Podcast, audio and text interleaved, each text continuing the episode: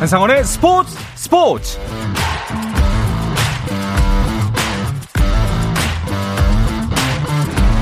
스포츠가 있는 저녁 어떠신가요? 아나운서 한상원입니다.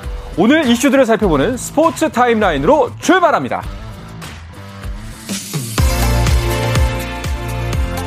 메이저리그 샌디에고의 김하성이 애리조나와의 홈 경기에 5번 타자 3루수로 선발 출전해 5타수 1안타 1득점을 기록하며 5경기 연속 안타를 기록했습니다. 10대 4로 승리한 샌디에고는 3연승을 달렸습니다.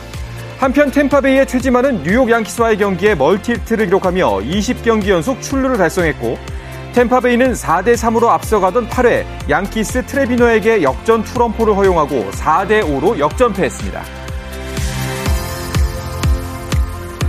한국 남자 평영 최강자 조성재가 세계 수영 선수권 대회 남자 평영 200m 준결승에서 2분 09초 8일의 기록을 내고 9위를 차지해 상위 8명이 겨루는 결승에 오르지 못했습니다. 전체 8위로 결승행 막차를 탄 일본의 무라 류야와는 불과 0.12초 차여서 아쉬움이 더 컸습니다. 한편 자유형 200m에서 황선우를 제치고 금메달을 목에 걸었던 루마니아의 18살 포포비치가 100m에서도 47초 58의 기록으로 우승했는데요. 세계 수영 선수권 역사상 한 대회에서 남자 자유형 100m와 200m를 석권한 것은 무려 49년 만입니다.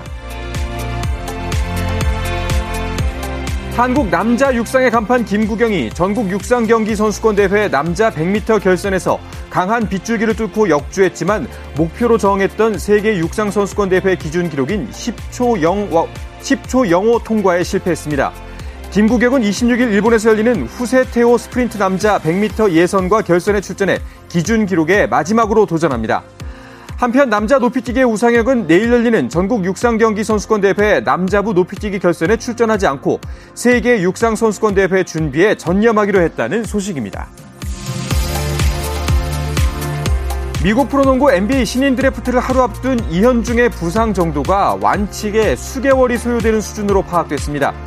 이현중의 매니지먼트사에 따르면 이현중이 최근 NBA 구단과 워크아웃 도중 왼쪽 발등뼈와 인대를 다쳤고 1차 진단에 따르면 수개월의 치료와 재활이 필요할 것으로 보인다면서 드래프트 지명 가능성에 대비해 뉴욕에 가려고 했던 일정도 취소한 상황이라고 전했습니다.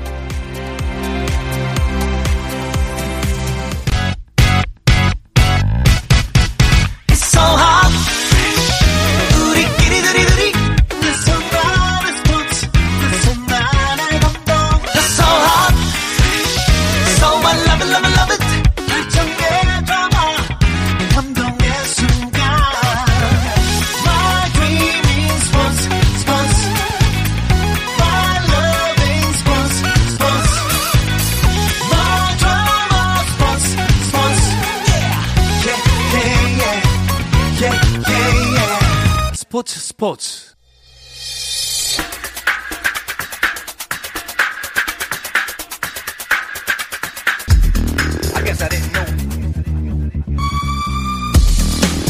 네, 목요일에는 해외 축구 이야기 나누고 있습니다. 이건 김정용의 해축 통신 시작하겠습니다. 먼저 포폴리스트 김정용 기자와 인사 나누겠습니다. 어서 오십시오. 안녕하세요. 김정용입니다. 반갑습니다. 자, 그리고 영국에 있는 줄 알았는데 한국에 있다는 이건 기자도 연결합니다. 기자님 안녕하세요.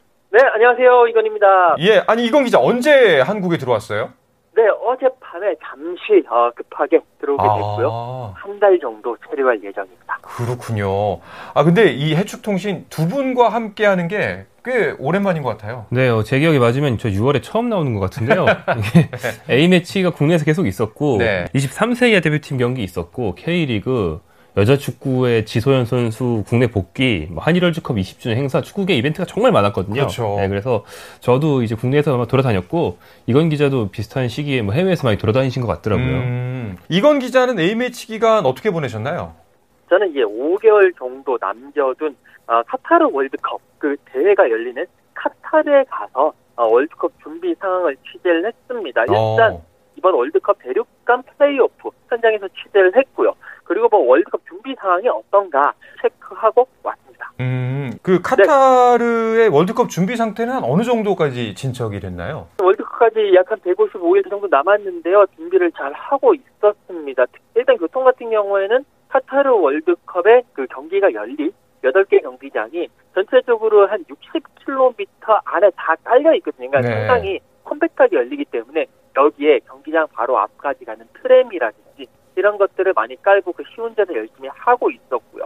숙박이 좀 걱정이었는데 사실 이제 그 월드컵 조추첨이 하고 난 이후에 숙박 자체가 상당히 비싸졌다. 뭐 지금 돈도 없는데 뭐 사람들이 상당히 가기가 힘들어졌다 라는 이제 걱정들이 많았습니다. 네. 하지만 어, 이 나라가 이 카타르가 민주주의라기보다는 약간의 왕이다, 나중에 왕정이다 보니까 그런 얘기들을 듣고 카타르 왕이 빨리 공급을 많이 해라 이런 식으로 주문을 하면서 어, 여러 가지 어, 숙박에 관련된 공급들이 많이 어, 풀리게 됐고요. 가격들이 많이 낮아지고 있으면서 아마 월드컵에 가시는 많은 팬분들이 그렇게 부담을 안 느껴도 되는 상황으로. 존재되고 있고요. 또 무엇보다도 어, 경기장 내그 에어컨 열심히 내려가서 경기장을 다 방문을 해서 에어컨 바람을 제대로 쐬면서 어, 상당히 시원한 월드컵이 될것 같다는 아, 그렇군요. 아니, 김종률 기자, 안 그래도 지금 말씀하셨는데, 카타르 월드컵 경기장에 에어컨이 틀어진다고요? 네, 어, 애초에 이제 그 카타르가 중동에 상당히 더운 나라다 보니까 그렇죠. 통상적인 월드컵처럼 6월에 하지 않고 11월로 미뤄진 것 자체가 이제 날씨 때문이거든요. 네. 근데 11월에도 낮 경기는 좀 더우니까 음. 예, 모든 경기장에 에어컨이 나오는 그 구멍을 좌석 사이에 다 설치를 해서 에어컨을 이제 가동시킬 준비를 했고요. 경기장 내부 온도를 섭씨 20도 이하로 늘 오. 유지할 거라고 합니다. 그 경기장 8곳 중에 7곳이 실내 경기장으로 준비가 돼 있고 외부로 오픈된 경기장은 알 바트 스타디움이라는 곳 한 곳만 있는데 여기 지붕도 개폐식이라고 해요. 제, 제가 갔을 때가 아, 2014년도에 제가 카타르를 갔었는데 네. 딱 월드컵 열리는 11월에 열리는 그 카타르 현지 프로 경기를 봤었거든요. 이번에 월드컵 경기장 중에 한 곳에서 네. 열리는. 근데 저녁 경기였어요. 그러니까 11월에 저녁이니까 카타르라도 도하라도 그렇게 덥진 않더라고요. 그래서 음. 그날은 에어컨을 안 틀었고 네. 아마 월드컵은 낮 경기, 저녁 경기 이렇게 시간을 나눠서 하기 때문에 좀 이른 오후 그 낮 음. 경기의 경우에는 에어컨의 도움을 좀 많이 받아야 되지 않을까 생각이 됩니다. 그 선수들도 그렇고, 뭐, 관중들도 굉장히 좀 쾌적한 환경에서 볼 수가 있겠네요. 그, 이건 기자는 카타르 월드컵 취재 계획을 가지고 계신 건가요? 어, 네, 일단은 취재 계획에 대해서 사전 이제 여러 가지 준비를 하고 있고요. 뭐 여러 가지 사정이 맞아야 되겠습니다만 웬만해서는 이제 카타르 월드컵에 현지에 가서 취재를 할 계획을 가지고 있습니다. 그것 때문에라도 음. 어, 다파 차원에서 간 건데요. 네. 어, 방금 김정면 기자의 얘기에 조금 더 첨부를 하자면 제가 이제 호주 경기 그리고 뉴질랜드 경기 그 경기들을 봤는데 아, 그때 제가 봤을 때가 오후 9시 시간이었는데 기온이 섭씨 32도였거든요. 어우. 그런데 덥네요. 그 경기장에 딱 앉아 있었을 때 약간 경기장에 앉아 있으면서 10분 정도 지나니까 약간 한기를 느끼기 시작했고요. 어. 그러면서 경기 한 전반전이 끝나고 난 다음에는 가디건을 입고 경기를 지켜봐야 되는 그런 상황까지. 그러니까 에어컨 때문에 경기장 내부 온도가 많이 내려가는 것을 느끼면서 아 확실히 이 석유가 많이 나는 나라는 이렇게 네, 에어컨도 빵빵하게 틀어줄 수 네. 있구나라는 것을 느낄 수가 있었어요. 아, 저도 사실 말씀 들으면서 전기세가 어마어마하게 나올 텐데 그렇죠. 그큰 공간을 에어컨 바람으로 채우려면 야, 열사병보다 오히려 냉방병을 걱정하면서 가야겠네요. 예, 그러니까 선수들한테 아까는 뭐 쾌적하겠다 싶었는데 좀 생소한 환경일 수도 있겠다라는 생각이 드네요. 그렇죠. 에어컨이 열리는 스타디움이라는 거는 좀 낯, 낯설죠. 네, 야외 네. 운동이니까. 김종용 기자는 이번 카타르 월드컵 어떤 계획을 갖고 계신가요? 전 팀장이라서 네. 아마 저기 현장에 다른 기자 가가 있으면 저는 음. 국내에서 지휘하는 역할을 해야 되지 않을까 싶고 사실은 한국에 있는 기자들이 훨씬 바쁩니다. 왜냐하면 아. 현장에 있는 기자는 대부분 그 한국 팀의 훈련과 경기 위주로 따라다니면서 네네. 하루에 한 건 취재를 하는데 한국에 있는 저희 다른 나머지 인원들은 월드컵 나머지 모든 경기를 다 봐야 되거든요. 그렇죠, 그렇죠. 그래서 네. 아마 이제 어, 유럽 축구 보듯이 새벽에 잠 못 자는 그런 날들이 11월에 이어지지 않을까 생각합니다. 아, 정말 두 분 다 올해는 연말까지 굉장히 바쁜 일정 보내실 것 같은데 어떻게 보면 그럼 이건 기자는 지금 한국에 들어오신 게 이번이 이번이 좀 이번 올해에는 쉴 마지막 기회일 수도 있겠네요. 네, 그렇습니다. 저도 뭐 매년 거의 이제 어, 유럽 축구를 계속 커버를 하다 보니까 지금 유럽 축구가 없는 이 시기, 여름 이 시기에 유일한 휴식기를 보내고 있고요. 약간 휴식을 취했고요. 이제 한국에 와서 어, 이제 유럽 프리시즌 돌아가기 전까지는 또 K리그 현장을 다니면서 또 여러 선수도 보고 여러 가지 일들을 또 시작해야 되기 때문에 이- 이때까지 잘 쉬고 이제부터 다시 또 어, 신발 끈을 꽉 조여매야 되는 시기가 아닌가 네, 정말 좋은 시간 보내셨으면 좋겠습니다. 그 김정윤 기자, 유럽 팀들도 그 지금 휴식기죠? 네, 그렇습니다. 어, 시즌이 이제 2021, 22 시즌이 끝났고, 그렇죠. 22, 23 시즌 개막을 준비하고 있죠. 음. 어, 다음 시즌 좀 일찍 시작하는 편인 프리미어 리그의 경우에 8월 첫째 주, 둘째 주 사이에 시작을 하거든요. 네. 그때까지는 이제 훈련인데 어, 팀들이 벌써 모여서 훈련을 시작한 팀들도 있고요. 어. 이제 다음 주부터 훌- 소집해서 훈련한 팀들이 대부분이에요. 그래서 이제 곧 프리시즌 훈련 일정, 다음 시즌 준비를 시작하게 될 거고 그 기간에는 이제 각 나라를 돌면서 뭐 홍보 겸 전지 훈련을 겸하는 어. 뭐 그런 일정을 많이 소화합니다. 뭐 예를 들어서 알려진 것처럼 토트넘과 네. 그 스페인의 세비야 두 팀이 한국으로 오게 되고요. 파리 생제르맹은 일본에 가고요. 또 맨체스터 유나이티드와 리버풀은 좀 특이한데 태국에서 오. 맞붙기도 합니다. 또 제일 많이 가는 나라는 역시 미국인데요. 미국 시장 개척도 할 겸또 네. 미국의 날씨 좋은 그 도시에서 전지훈련도 할 겸 맨체스터 시티, 에버턴, 첼시, 아스널 등 많은 팀이 가서 어, 미국 여러 도시에서 경기를 하게 될 겁니다.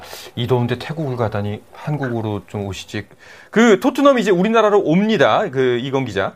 어, 일정을 한번 소개해 주시죠. 네, 그렇습니다. 어, 일단 뭐, 그, 김정현 씨가 얘기한 대로 토트넘이 아, 우리나라에 오게 되는데, 아, 경기는 두 경기가 지금 예정되어 있습니다. 7월 13일 오후 8시에 서울 월드컵 경기장에서 팀 K리그, 뭐 K리그 올스타 팀이죠. 네. 팀 K리그와 한 경기를 가지고요.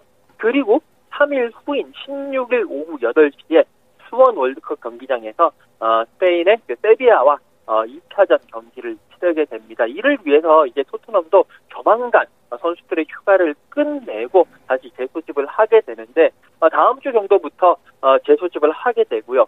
어, 토트넘 내부에서는 그 대표팀에 갔다 온 선수들, 뭐 손흥민 선수를 비롯해서 해리케인이라든지 이런 선수들은 7월 8일에 어, 복귀를 한다고 해요. 이제 팀에 다시 불러들여서 그때부터 조금 몸을 만들고 난 이후에 어, 한국에서의 첫 경기가 7월 13일이니까 지금 세부 계획은 아직 안 세워졌지만 7월 10일이나 7월 11일 정도에 한국에 올 예정이고 이 손흥민 선수 같은 경우에는 저도 이제 그 토트넘 그 미디어 담당자에게 좀 취재를 해봤는데 한국에서 바로 이제 있다가 토트넘 음. 선수단이 한국에 왔을 때 팀에 합류를 할 것인지 음. 아니면 손흥민 선수가 영국으로 갔다가 팀과 함께 한국으로 돌아갈 것인지에 대해서는 아직까지는 확정된 게 없다. 확정된 게 나오면 얘기해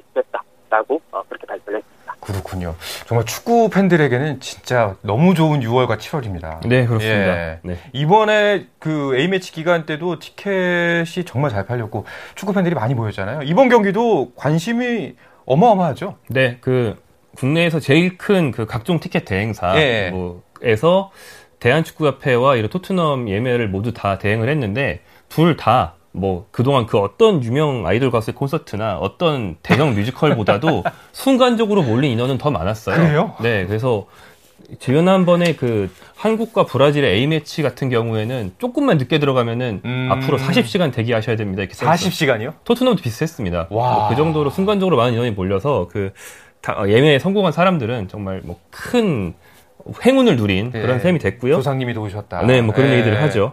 이 토트넘과 세비야의 경기 역시 많이 관심을 모으고 있는데 세비야가 어, 프리메라리가 스페인 라리가에서 4강에 들면서 다음 시즌 챔피언스리그에 나갑니다. 네. 그러니까 챔피언스리그에 나가는 팀이라는 게 유럽에서 최고 엘리트 팀이라는 거니까 그렇죠. 그런 팀 둘이 한국에 와서 경기하는 것을 이제 볼 수 있게 되었다. 상당히 말씀하신 대로 중요한 기회가 될 것 같고요. 네. 이 경기는 16일에 수원 월드컵 경기장에서 열립니다. 어, 그러니까 이건 기자, 그 토트넘 대 세비야의 경기는 진짜 그 유럽 축구 스타들을 우리가 직관할 수 있는 기회잖아요.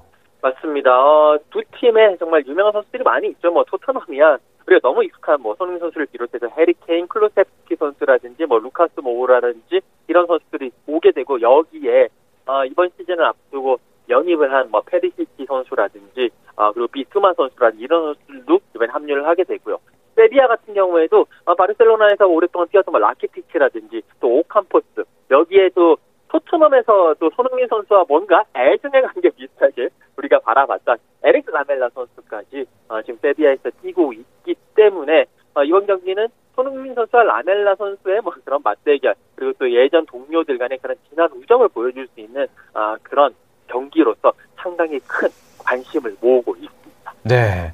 자, 그런데 토트넘이 지금 현재 그 여름 선수 이적 시장의 주역이라고 할 수 있잖아요. 네, 현재까지 3명이나 예. 굉장히 일찌감치 영입을 하면서 다른 팀들보다 좀 앞서 나가고 있어요. 일단 어, 자유계약, 즉 FA 이적료가 들지 않는 영입으로 왼쪽 윙백인 이반 페리시치 선수, 그리고 골키퍼 프레이저 포스터 선수를 영입했는데요.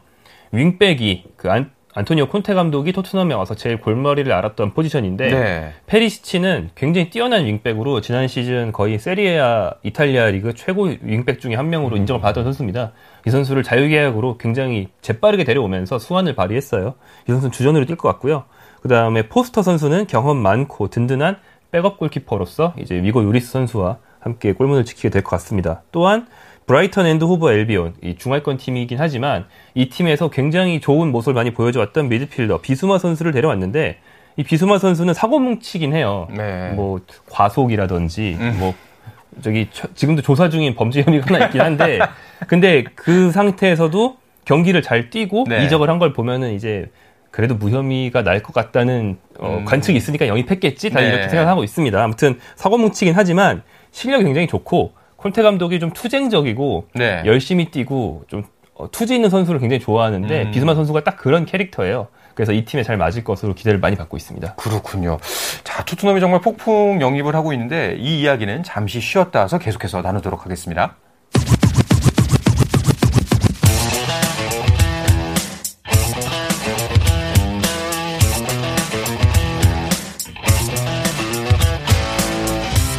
짜릿함이 살아있는 시간 한상원의 스포츠 스포츠 자, 이건 김정용의 해축통신 풋볼리스트 김정용 기자 그리고 영국이 아닌 한국에 있는 이건 축구 전문 기자와 함께하고 있습니다. 어, 아까 이야기를 계속 이어서 그 토트넘이 폭풍 영입을 하고 있는 이유는 뭘까요, 이건 기자?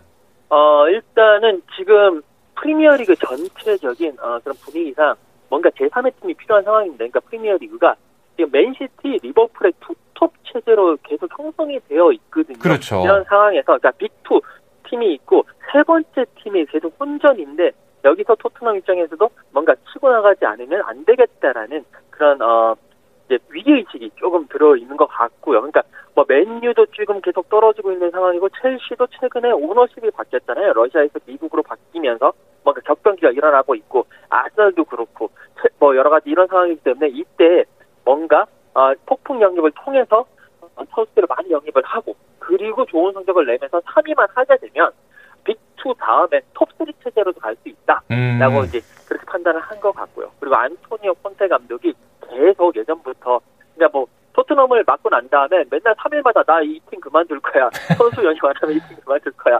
이런 식으로 얘기를 많이 했었기 때문에 아 이제는 그런 콘테 감독의 아, 그런 것들을 좀 푸- 충족을 시켜줘야 된다. 여러 가지 음. 아쉬움을 충족시켜줘야 된다는 그런 차원에서 어, 열심히 어, 영입에 나서고 콘테 감독이 원하는 스쿼드를 꾸리는 것으로 보입니다. 그 이렇게 절실한 좀 좋은 기회를 잡았다고 생각이 됐는지 네. 원래 토트넘이 구단주가 돈을 많이 안 지어주는 걸로 유명했거든요. 음. 그런데 이번 여름 이적 시장을 앞두고 그조 루이스라고 네. 돈을 하도 안 써서 그동안 거론이 안 돼가지고 팬들이 잘 몰랐던 구단주가 있는데 이 네. 구단주가 사비 대부분 사비를 털어서 어. 2,300억 원을 선수 영입에 쓰라고 내놓았어요. 사재를 털어서요. 어, 사- 이, 예. 2,300억을. 2,300억 중에서 상당 부분이 사재라고 합니다. 그래서 이제 토트넘이 말, 어, 이건 기자 얘기대로 3강으로 올라갈 기회를 잡았다고 아, 얘기하는 진짜 거죠. 정말 이- 제대로 한번 해보겠다라는 게 느껴지는 게, 아니, 참, 지금 세 명을 영입했는데 두, 둘은 FA였고, 네. 한 명만 영입을 한 거고, 네. 아직도 어마어마한 돈이 남아 있는 거잖아요. 네, 그렇죠. 어, 그렇다면은 지금 만약에 토트넘이 계속해서 영입 행보를 이어간다고 봤을 때 지금 후보군에 있는 선수가 있나요? 근데 이제 되게 비싼 선수 막 5천만, 6천만 파운드 정도 되는 정말 비싼 선수도 거론이 되지만 여전히 좀 실속파 영입부터 거론이 음. 네. 되고 있는 게 한두 명을 보강할 게 아닌 것 같아요. 뭐 이를테면 어 2000년생 유망주인 윙백 제드 스펜스라는 선수를 노린다는 얘기가 있는데 네. 이 선수 이부 리그 선수거든요. 음. 근데 이부 리그에서 최고의 윙백 유망주로 인정을 받으면서 이부 리그의 어, 알렉산더 아놀드다 이런 평가를 받는 굉장히 뛰어난 유망주가 있어요. 네. 이 선수를 오른쪽 윙백으로 영입할 거라는 설은 굉장히 널리 퍼져 있고 이거 확률이 높다고 알려져 있거든요. 어. 그러니까 좌우 윙백을 비교적 좀 몸값이 낮은 선수들로 잘 보강을 한다면 네. 그리고 남은 돈은 이제 센터백이나 스트라이커 백업이나 뭐 미드필더 영입에 정말 거액을 쓸 수 있게 되는 거죠. 야, 만약에 이게 성공적으로 이루어진다면 토트넘은 또 한 번 다른 팀이 될 수도 있겠네요. 이건 기자, 그렇다면은 그 에릭센은 어떻게 되는 건가요? 아, 이 크리스티안 에릭센 선수를 놓고 사실 토트넘과 맨체스터 유나이티드가 맞붙었다. 영입을 하기 위해서 경쟁을 하고 있다 라는 보도들이 많이 나왔습니다. 그런데 이제 최근에 어, 이적장에서 흘러나오는 이야기들 들어보면 토트넘은 이 에릭센 영입에 조금 발을 빼고 있는 분위기다. 전혀 어. 관심이 없다 라는 보도들이 계속 흘러나오고 있고 그 이유가 뭐냐면 어, 콘테 감독이 구상하고 있는 3백의 어, 좌우 윙백 넓혀가 저는 3-4-3이나 3-4-2일 전형 같은 경우에는 이 플레이메이커라고 할 수 있는 공격형 미드필더 자리가 사실 좀 애매한 게 사실입니다. 그러니까 어, 만약에 에릭센이 들어오게 되면 이 에릭센 자리를 마련하기 위해서 콘테 감독이 추구하고 있는 그런 전술의 축을 완전 좀 바꿔야 되는 그런 상황이 될 수가 있고요. 그렇기 때문에 지금 상황에서는 에릭센은 아, 토트넘으로 가기는 쉽지가 않아 보이고 차라리 맨체스터 유나이티드 행이 조금 더 높아지지 않겠느냐라고 어. 보는 시각이. 그럼 김 기자님, 에릭센은 맨유 행이 유력한 건가요? 이게 기사를 보니까 또 이제 에릭센 자체가 맨유로 가고 싶어하지 않는다라는 기사도 봤거든요. 네, 뭐 지금 기사가 엇갈리는 면이 있는데요. 네. 그 이유 중에 하나가 에릭센 선수가 런던에 남고 싶어 한다. 음. 맨체스터는 뭐 이건 기자 저보다 훨씬 잘 알겠지만 뭐 잉글랜드에서 상당히 북쪽에 있는 곳이고 네네. 런던에 남고 싶어 한다는 말이 있고요. 그래서 브렌트 토트넘에 못 갈 거면 브렌트퍼드 잔류를 오히려 생각한다. 어. 토트넘은 런던 중에서 북부 런던에 있는 팀이고 브렌트퍼드는 서부 런던에 있는 팀으로 알고 있는데 그 런던에 계속 거주하기 위해서 브렌트퍼드 잔류도 고려한다. 왜냐하면 브렌트퍼드라는 팀이 좀 재밌는 게 이 팀의 감독이 토마스 프랑크 감독이 에릭센의 유소년 팀때 은사 같은 아, 사람이었고 네. 나이 차가 얼마 안 돼서 은사보단 친구에 가깝고요. 이 팀이 에릭센과 동향인 덴마크 대표가 에릭센까지 7명이 있어요. 네. 그러니까 잉글랜드 안에 작은 덴마크 같은 팀이라서 그렇네요. 네. 에릭센처럼 이제 한번 건강 문제를 겪었던 선수한테는 편안한 환경도 중요하거든요. 그렇죠. 그렇다 보니까 잔류를 논하는 사람들도 있습니다. 그래서 메뉴로 갈지 아니면 브렌트포드 잔류를 할지 현재로서는 좀 가능성이 낮았지만 토트넘이 될지는 이제 결 발표가 날 때쯤 돼야 이제 확실해지지 어. 않나 싶어요. 근데 이제 에릭센의 건강 상태는 괜찮은 거죠, 현재? 네, 그렇습니다. 그 지난 그 유로 2020 6월달에 열렸던 어, 유로 2020에서 어, 경기 도중에 쓰러졌는데 그 이후에 다시 이제 여러 가지 재활을 거치면서 다시 경기를 할 수 있는 그런 몸 상태가 됐고 브렌트포드와 어, 1월달에 계약을 하면서 단기 계약이어서 6개월 계약을 딱 하면서 어, 경기에 뛰게 됐고 11경기에서 1골 4도움을 기록을 하면서 브렌트포드 1부 리그 잔류를 아, 이렇게 어, 이끌었습니다. 그러면서 이제 이번에 가- 단기 계약이 끝나는데요. 어, 뭐, 첨언을 하자면, 그, 브렌트포드가 있는 동네가 런던에서 서쪽인데, 그 동네가 상당히 살기 좋은 동네입니다. 이게 템지강도 흐르면서, 뭐 여러 가지, 어, 큐가든이라든지 이런 식으로, 그리고 좋은 녹지들도 많고, 그렇기 때문에, 어떻게 보면 에릭센의 건강을 위해서라도 거기에 남는 어. 것도 상당히 좋지 않겠느냐. 그렇겠네요. 아, 런, 런던 주민만 해주실 수 있는 그렇죠. 예. 네. 어, 뭐 역세권이다. 어, 살기 좋다더라. 네. 그 앞에 공원도 있고. 그, 그 메뉴가 좀 애매모호해진 게, 그 호날두는 일단 메뉴에 남기로 했죠. 어, 근데 남기로 했는지에 대해서도 역시나 어, 아, 관측이? 엇갈리고 있습니다. 호날두 선수가 맨유와 계약 기간이 1년이 남았고 플러스 1 옵션이 있어서 최대 2년까지 남아 있는데 원래는 뭐 최소한 계약 기간은 지킬 생각을 하고 왔지만 네. 현재 이 맨유의 영입이 좀 잘 되지 않고 뭐 지난 시- 시즌에 이제 최근 끝난 지난 시즌에 4강에 드는데 실패했는데 이번에도 못 들 것 같은 분위기가 살살 보이니까 이제 다른 팀으로 가고 싶다는 음. 마음을 품었다라는 식의 관측도 있는데요. 그래서 벌써부터 몇 팀이 거론이 되는데 네. 뭐 레알 마드리드 시절 때 굉장히 합이 잘 맞았던 무리뉴 감독을 따라서 이탈리아의 AS 로마를 간다는 얘기도 있고 아니면 85년생이라서 벌써 37, 좀 막판이거든요. 현역의 막판. 음. 그렇기 때문에 자기가 처음 프로 데뷔했던 팀인 어, 프- 스포, 어, 스포르팅, 포르투갈의 스포르팅으로 가서 이제 명예로운 마지막을 준비한다라는 식의 얘기도 있는데 음, 이 스포르팅 시절이 호날두 굉장히 유망주였을 때고 그때 네. 이제 한국 대표팀 감독인 벤투 감독이 당시 선수로서 함께 했던 그런 음. 시절에 그 정말 예전 팀으로 돌아간다는 얘기가 있는 겁니다. 네. 말씀하셨던 것처럼 맨유는 이제 뭐 사실 주력 선수들이 많이 빠져나갔고 지금 에릭센과 뭐 용 영입에 사활을 걸고 있는데 지금 아직까지는 뭐 뚜렷한 소식이 없는 상황인 것 같습니다. 그 우리나라 선수들 이야기를 좀 해볼까 하는데요. 그 황의조 선수가 현재 이적이 불가피한 상황이죠.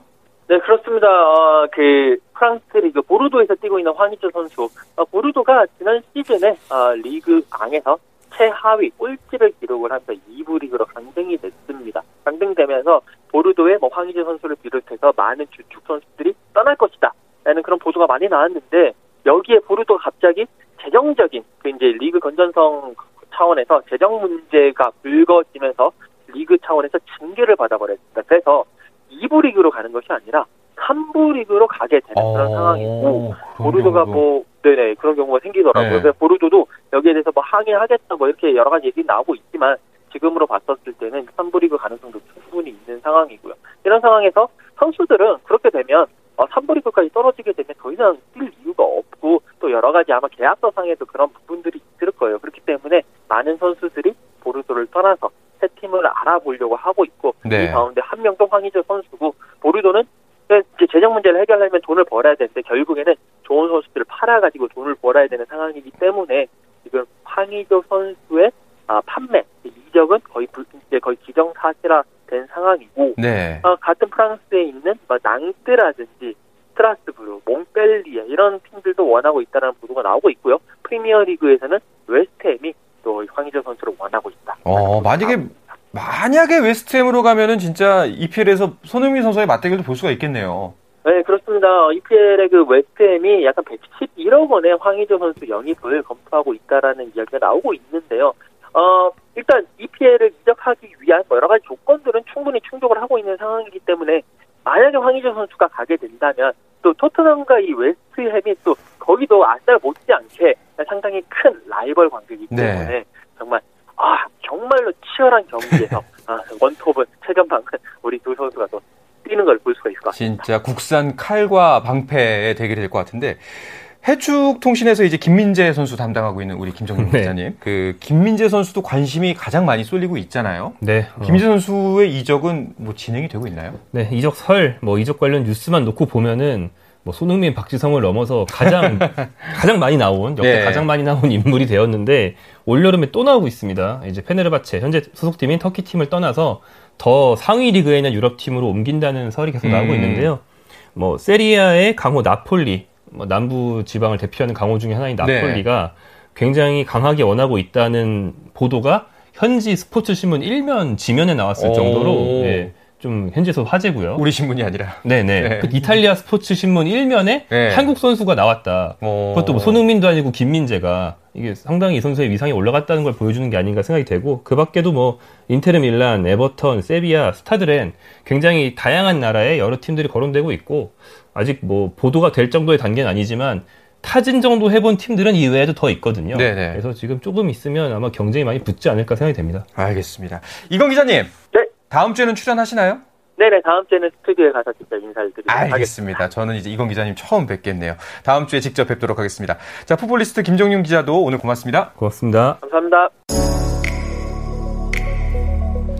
자, 내일도 저는 저녁 8시 30분에 돌아오겠습니다. 아나운서 한상원이었습니다. 스포츠 스포츠!